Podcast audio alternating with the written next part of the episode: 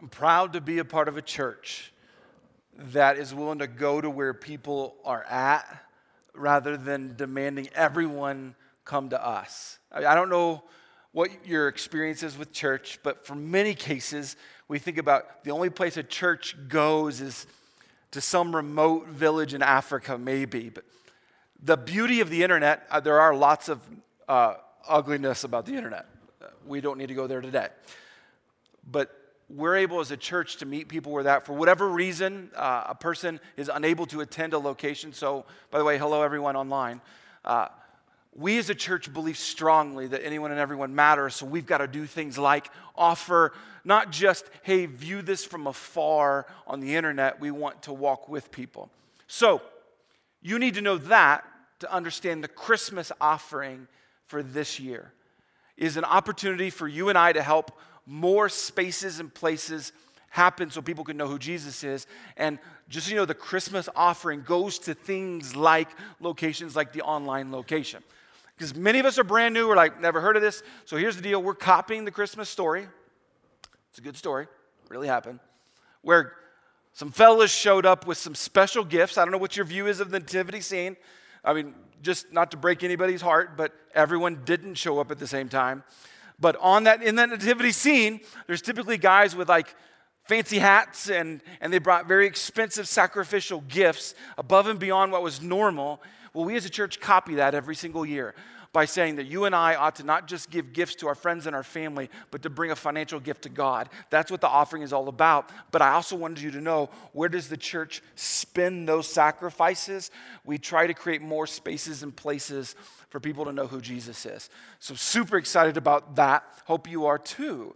I want to finish our series though during our time where we're going to go after the, the stories of Christmas, if you've missed the series, here's what you need to know about the series is that we've brought up what the Christmas story brings up that you have value, you have uh, grace in your life ready for you to receive. It's awesome. I mean, the Christmas story itself is amazing. But most of us, when we think the Christmas story, think about the very fact of this nativity scene. Like, yeah, this baby Jesus shows up and it's it's cute, it's precious. But if you stay just if you stay just in the nativity scene, if you if you focus just on the, the animals there and the manger, here's what you're in danger of of missing why it all happened. So this this last series, this this going into the Christmas time, I, I want to bring up what Christmas is about like not just like well jesus showed up and there's this baby and it was awesome and a star and shepherds and it's got major meaning for both you and i and we have to i know this will sound weird for a pastor to say during christmas listen. We have to leave the nativity scene for a little bit and we have to go at to why why did jesus even show up? Uh, let me let me read to you. He died for everyone so that those who receive his new life will no longer live for themselves. Instead, they will live for Christ who died and was raised for them. If you ever want to know what Christmas is about, it's not actually about this baby Jesus and that's it. it it's this. He, let, me, let me walk us through this. He died for everyone. The Christmas story, what happened then, is for everyone. Do, do not think that it's just for people uh, inside of a church or, or, or just the, the good people in this life. Jesus showed up for everyone, but, not, but here's the truth of it He died for everyone so that those who receive his new life will no longer live for themselves. Those, those who receive, so you see that Jesus came for everyone, but not everyone is going to be believing in that. That's, that's the sad part of that. But it says the word receive, which is a Christmas word, right? We receive. And you're like, how do I even know if I've received this truth about Jesus? Well, it says, I mean, literally, so those who receive his new life will no longer live for themselves. Instead, they will live for Christ. That, where, where your cravings, your desires, they're, they're always submissive to what God says. If, if, if what you want is different than what God wants, you go with what God wants. You don't do it perfectly, but if you want to know if you've received Jesus into your life, it's where you've decided that each day you wake up and you're saying, What's today going to be about? It's what, what God wants it to be about God's best. the Christmas story oozes like this receive, receive. In fact, let's hop to verse 18. And, and all of this is a gift from God. There's, that's Christmassy. And all of this is a gift from God who brought us back to himself through Christ. Christmas is indeed a gift.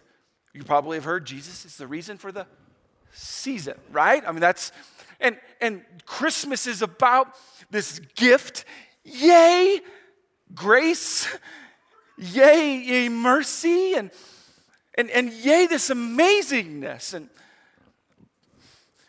but, but then, I mean, you, you get the gift that you love and it's awesome. But then, I mean, if you have, if you open up presents, I don't know when you open them up for Christmas Eve, Christmas, or maybe you can't hold a secret and you've already done it and you're like, yeah, we, we just never are good at this. Uh, a part of a part of the whole gift thing is here, this is brilliant what I'm about to share with you. Uh, you should write this down. Getting what we want feels awesome. None of you are writing that down. It's great. Fine. Uh, getting what we want is. It, and so you have this Christmas season about you know, like the arrival of Jesus and grace and mercy. And if, if, you've ever wanted a second chance of forgiveness and all that, it's like, yeah, this is awesome. And it, and it feels good, just like when you're opening a present and you're like, this is amazing. Um, let me walk you into my home. And I don't know if some of you are going to be offended by this, but I need to talk to you about the, the grand disappointment of Christmas Day. Maybe you've experienced this. Where you open up presents, everyone does. You get you're watching people and uh, you hear joy, yeah, that's awesome. And then, and then all of them are open. And then it's like, it's over. I mean, all the all the songs that led up to it. The tree is still right there, and you're like, eh, tear it down. It's all over. Move on. There's, there's a bit of a disappointment. In fact, in fact, in our home, it gets even um, more selfish. It's awesome. Um, where one kid will open up a gift, and it's exactly, it's exactly what they wanted. I mean, many of us, that, that's, that's the goal, right? And they're, they're ecstatic. Like, if, if all of life happened to them, they wouldn't care as long as they got that one thing and you watch them open it up. But, but here's what we've experienced in our home where, where one will open it up and there's another kid watching them full of jealousy. Like seeing going, I could have asked for that. I didn't know I, that looks amazing. And, and, and here's what's never happened in our home um, is one of our kids opening up like their dream present, right? They're like, this is all I wanted in life. Would anyone else like to play with it first? I, and, and, if you want to play with it first, I, you just tell me later when you're done. And if you've broken it, it's totally cool. Just let me know when you're done with it, and then I can play with my extremely all I've ever wanted present. And that's never happened in our home. I've never personally actually done that. Uh, it's amazing the tension and the disappointment that happens at the end of the gift time. I'm ashamed to tell you that many times as a kid, we'd get done opening up gifts, and I completely disregarded all of the financial sacrifice that went into that. And I was just mad, and Christmas was a wash because I didn't get what I wanted. When the gifts are opened, many of us feel like Christmas is done. And the same thing happens when we talk about the real meaning of Christmas many Christians, when they receive the gift of Jesus, grace and mercy, salvation, and we're like, this is amazing, this is awesome. Many Christians then think, I've accepted the gift, I'm done. Many of us think that it's over. The whole meaning of it is just about receiving it. And it's different. Let me take you back to the Bible and I'll read you the other part that I didn't read to you. And God has given us this task of reconciling people to Him. Notice that in the midst of receiving, this is a gift, yeah, there's a task. Many Christians have a tendency to accept the gift and disregard the rest of the verse. there's a task of reconciling people to Him. Now, notice for those of us who misinterpret this, let me just clear something up. It's not the task of making people feel really bad about the things that they've done. It's not the task of yelling at people and saying, You will go to hell, you better turn right real quick. No, reconciling people to Him, the task of it. So let me talk to Christians for a little bit. Christmas is a calling. Christmas is, is not just a moment where you're reminded of a gift of grace that you have received, which that's a part of it. I'm not hating on that. I, more than anybody, or at least as much as anybody, needs grace. It is an incredible gift from God. But many of us, especially during the Christmas season, think it's, think it's just about getting, and as soon as you get it, you think, I'm done. I sure hope others get what they wanted. And inside of Christmas is a calling, no matter what you do as a vocation. See, when we talk about calling, we're like, well, I don't, I have this other job thing, and or I, I do this. Or, no, no, no, no. Every every Christian has a calling, and Christmas is this constant annual reminder that we even now, I believe, start hearing about Christmas in like September. It's crazy. I mean, all of a sudden, like half a year worth of, oh, Christmas is coming. And, and what a beautiful thing for us, those that we call ourselves Christians, to say, what am I going to do with this season? It's a calling. And, and let, let me keep reading to you the same area of the Bible I've been reading to you. For God was in Christ reconciling the world to himself, no longer counting people's sins against him. I mean, that's awesome. And he gave us this wonderful message of reconciliation.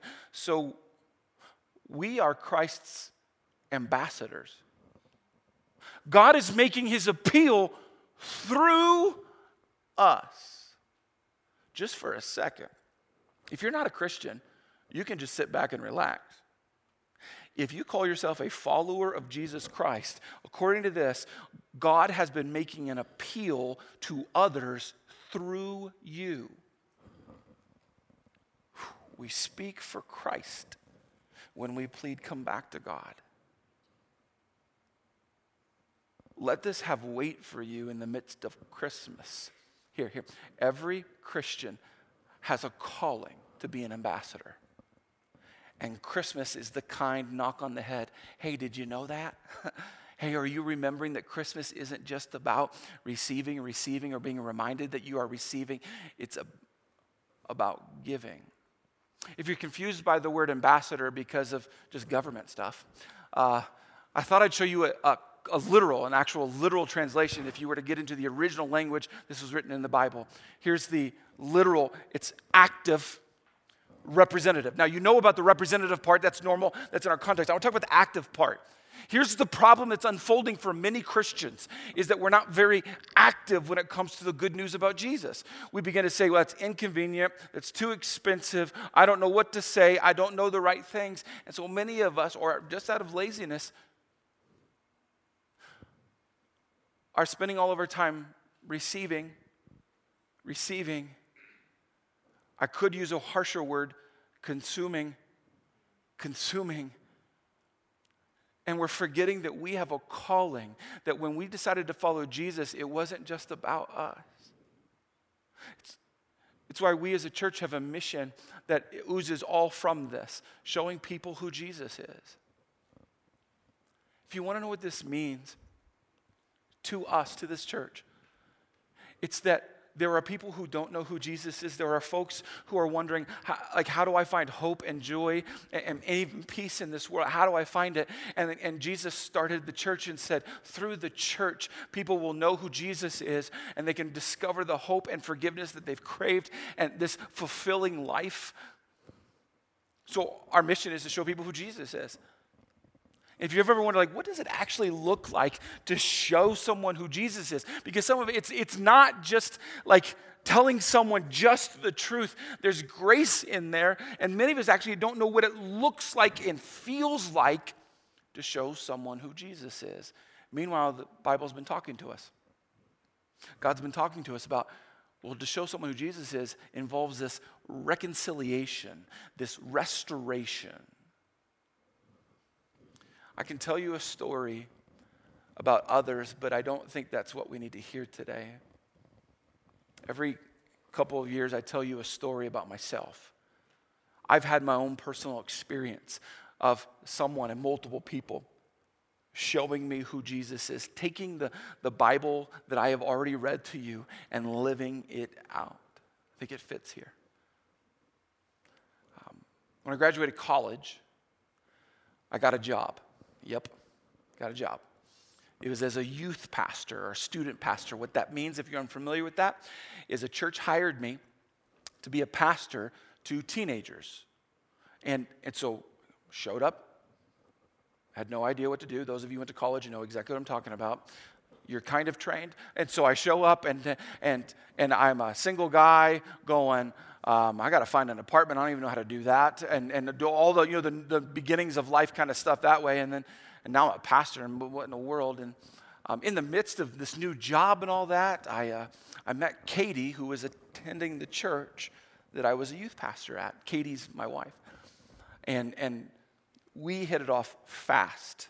I mean, she fell in love so fast. I mean, or, uh, I'm just joking. No, uh, I, I fell fast. And, uh, and I joke about this because I, I literally went from like video games to, to walks in the park talking about my feelings. Yeah, I, it, it's, it's, and, and then like muting, muting all my friends, my buddies, and like all that I thought was important was like, forget that. It's all now about Katie. And we just quickly, our relationship just developed and developed and and we knew really we, we knew that each other like this was this is this is gonna work. The problem though was that we fell in love, but we set up no boundaries to the relationship, even though we both love Jesus. Maybe you've found yourself here where you love Jesus, you want to go after God's best, but even though you believe it, you don't always do it. That was Katie and I. Uh, we believe strongly that, that there are levels of intimacy that you reserve for marriage, but we didn't follow that. And it wasn't uh, about a year into our relationship that Katie said, Hey, uh, we're expecting a baby. We weren't married. Now, I know some of us are like, well, I've heard, what's the problem with this story? I, I know commonplace nowadays, it, it's, it's not at all abnormal for a couple to get pregnant and then get married, but that's not what we believe was the best thing. And not only that, is I was a youth pastor. If you've ever read the part of the Bible that talks about higher expectations and responsibilities for pastors, it's very it's there and it's true. And so I I had to and should resign my job and lost the privilege of being a pastor. I mean, Katie and I, we loved each other. Uh, obviously, uh, we got married and are happily married. But there were consequences to this. And one of the consequences we knew, or I should say assumed, was that the church we were a part of, we could never show our faces there. You may have never thought this, but here's what I thought, even as a youth pastor. I knew what Christians could do to people. And I was convinced that if you screw up, some of the first to throw stones uh, will be the Christians. And so Katie and I meet, I remember packing up my box at the office at the church, walking out of the church to my car, and in my mind was, I will never even see this church building again. We have got to quite literally get out of town. I remember going to the grocery store, and since I was a youth pastor, many of the people who were bagging groceries were students from my student ministry that I was a pastor of, and I was afraid to see them.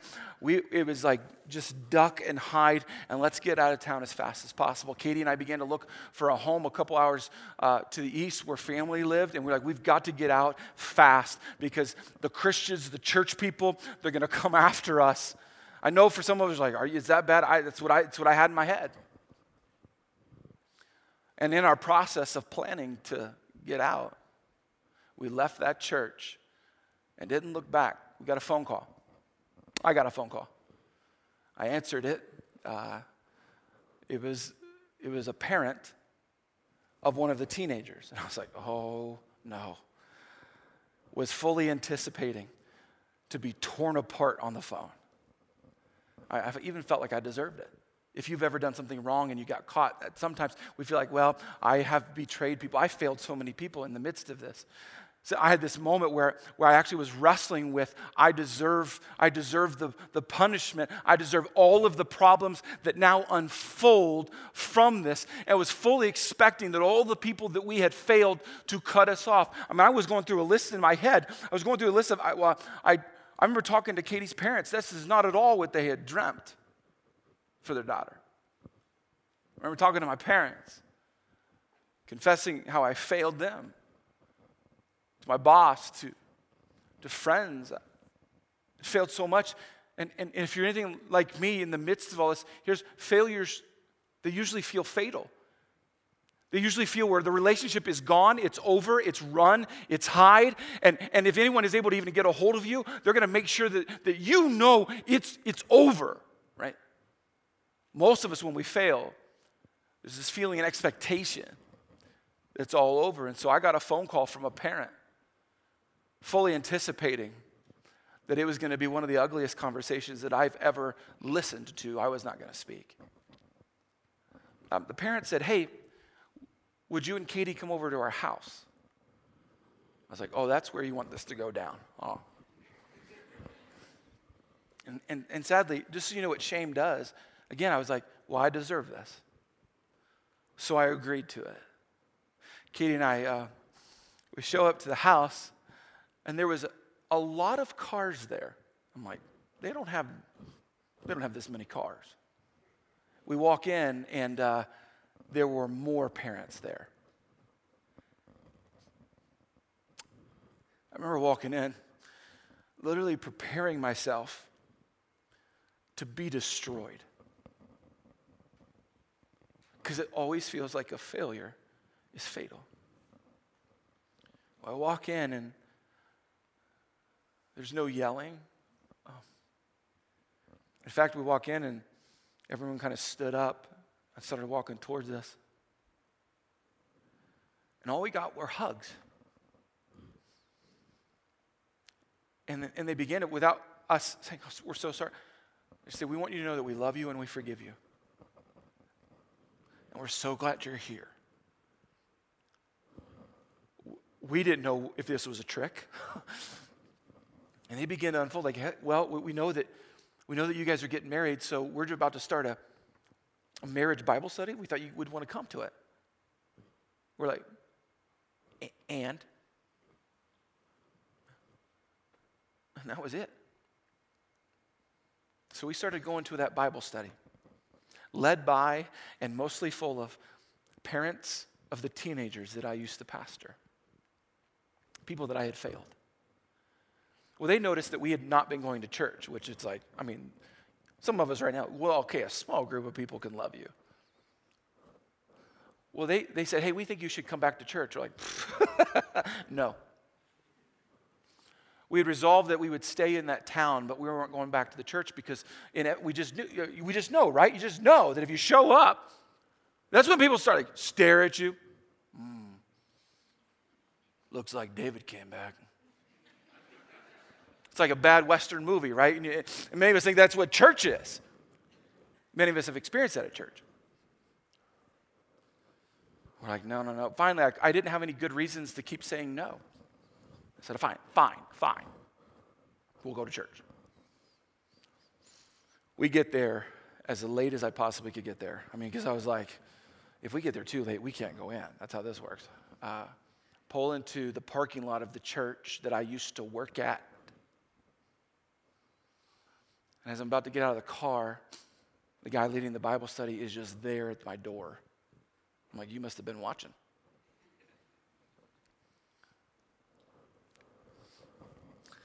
And he walks us in. I was like, We're sitting in the back. He's like, That's fine. And we sat in the back. No one threw anything. You know what? People may have said some stuff, but we never heard about it. And we had this church going, we love you. We forgive you. A couple years would pass, and I would get restored by that church. Out of that church, I eventually would stand on that stage and help plant a church out of that church. I still have great relationships with many people there. And I've learned that fail, failure doesn't have to be fatal. There are so many more stories of God showing us that a church can show people who Jesus is. If you want to know why I'm even a pastor today, is because of the story I just told you. Many of us have other stories, and it could have gone another direction, right? There were times along the way that I wanted to quit, and I would get a random phone call from a guy I hardly knew saying, Hey, felt like God pressed on my heart to call you and say, Don't quit. I'm like, What in the world? And I would keep going. Here's, here's what I experienced from the Bible, because this is big. For God made Christ, who, who never sinned, to be the offering for our sin. So that we could be made right with God through Christ. Do you know that this is the meaning of Christmas? Christmas isn't just about a baby Jesus. Christmas is about Jesus showing up to eventually be an offering for our sins so that we could be forgiven. But listen, it's not just a gift for you. There are people in your life that need your help to know who Jesus is. This is not about a religion thing, getting people to join a church. It's deeper. I wonder if you've owned this calling or simply just received the gift and thought Christmas was over. The Bible gives us help, by the way, on, on how to do this, how to walk this out. My friends, if someone is caught in any kind of wrongdoing, we're like, whoa, uh, that's all of us. Those of you who are spiritual should set him right. Now, someone's like, oh, you better believe. we won't set you right. No, no, no, no, no, no. I'll get back to this. Should set him right. But, but you must do it in a, oh, oops, there's more to it, in a gentle way. And keep an eye on yourselves so that you will not be tempted to help carry one another's burdens and in this way, you will obey the law of Christ. Now, let's go back here, here. Should set him right. Again, you don't have to mess with it. I spent time here. Here. The, the original language here was in a different language. And it was a word used for the same thing if you talked about a, jo- a joint in the body that had been dislocated. And what it's saying that if you're a Christian, if you're not a Christian, you don't actually bear this responsibility with God. If you're a Christian, if you've decided, I am a follower of Jesus Christ, I've accepted this grace and mercy, I am going to go to heaven, I've owned this, I'm walking in this, then you signed up for a calling to help others who get dislocated get put back into place. It's also used in their context if a fishing net had been torn or, or ripped or, or just like broken, and mending that back together, fixing the net. Listen to me, Christians. Every one of us has someone in our life, multiple people in our lives who have done us wrong and others wrong. If you want to know how should I respond to them, according to God himself is try to get them put back into place in a gentle way. Some of the original words go after this restoration. If you don't know what Christmas ought to be about, for many of us, it's, it's, it's receiving the gift of grace, actually letting our own lives be restored, letting our own lives like literally be forgiven, uh, letting, letting God be in your life where you submit to His way. That's a part of Christmas. But if you've already received that, accepted that gift, you don't have to do that over and over and over again and just hope it worked. No, you begin to live this out by not just receiving the gift of grace, but giving the gift of grace. And I'm telling you, if you want to know why the church is often seen as judgmental, hypocritical, or anti anybody else that's just not in the buildings. It's because many of us opened up the gift and thought it was over.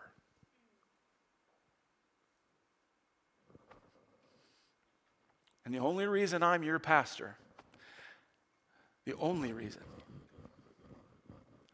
is because a group of people said, it's not over. I wonder who you have in your life that is wondering if it's over. And here's what I've learned in my own life. I want to pass it on. Here, restorations always start with invitations. Hey, David, would you and Katie come over to the house?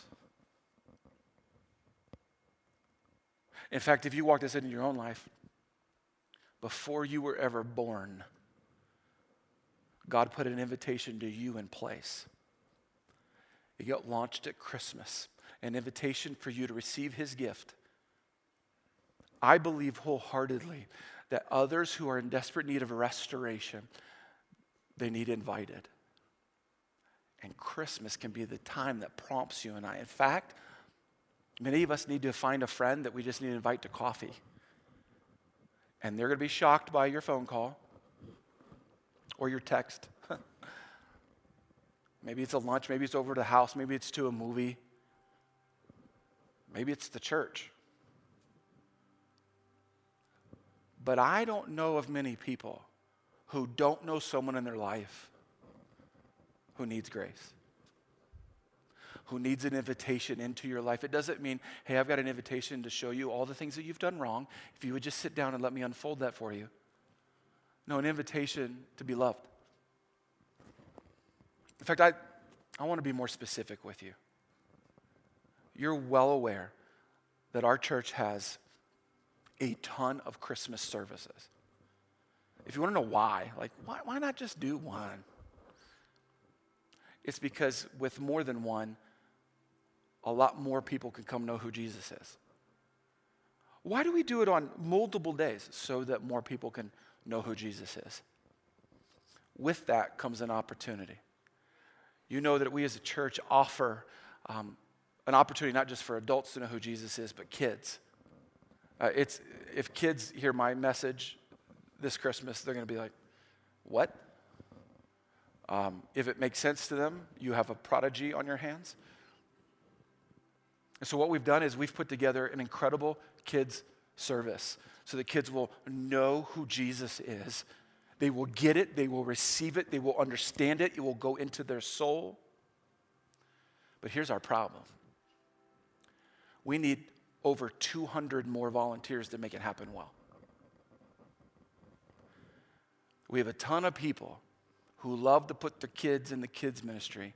We don't have a ton of people saying, I'm going to help those kids know who Jesus is. So if you need a, call it a super specific, how do, how do I help someone become restored?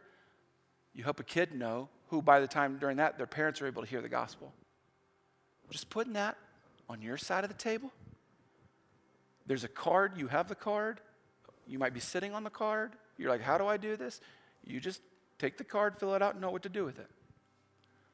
Other, others of us need to actually deliberately say, hey, will you come with me in Christmas? Here, what service can you go to? Let me help you get tickets and all that kind of stuff, and you begin to have that. Maybe it's even beyond that. Maybe it happens in the new year, though, when you start to pursue the person in your life that is desperate for grace, and you're the one to bring it. But listen to me, Christians. It's not over when you open your gift. It's just starting. So let me pray for us all. Heavenly Father, I want to start by telling you we are so thankful that you gave us the gift of salvation. God, I, I, on behalf of, of the whole church, who, who, whoever's listening, God, whoever has actually received your grace and your mercy, who's ever literally owned this forgiveness that you offer us, Lord, we say thank you. Thank you for the gift that we could not earn, that we do not deserve, that we couldn't merit, that we couldn't be good enough to get. God, we accept the gift. We are thankful for it. Lord, I pray for those right now who have never actually asked you to be a part of their lives. Lord, in this moment, would you speak to them and let them know you love them? No matter what's played out in the past, you love them and have a gift of salvation for them. And Lord, for the others who have accepted this, help us to own this challenge. God, would you help us make Christmas something that it was designed to be? A moment where people are restored. Would you give us names of people? Even prompt us in moments where we don't even know the, the person. Lord, help us to invite people into a moment of restoration. Lord, would you help us be a church that models this, that lives this out. A place, a group of people who help other people know who you are.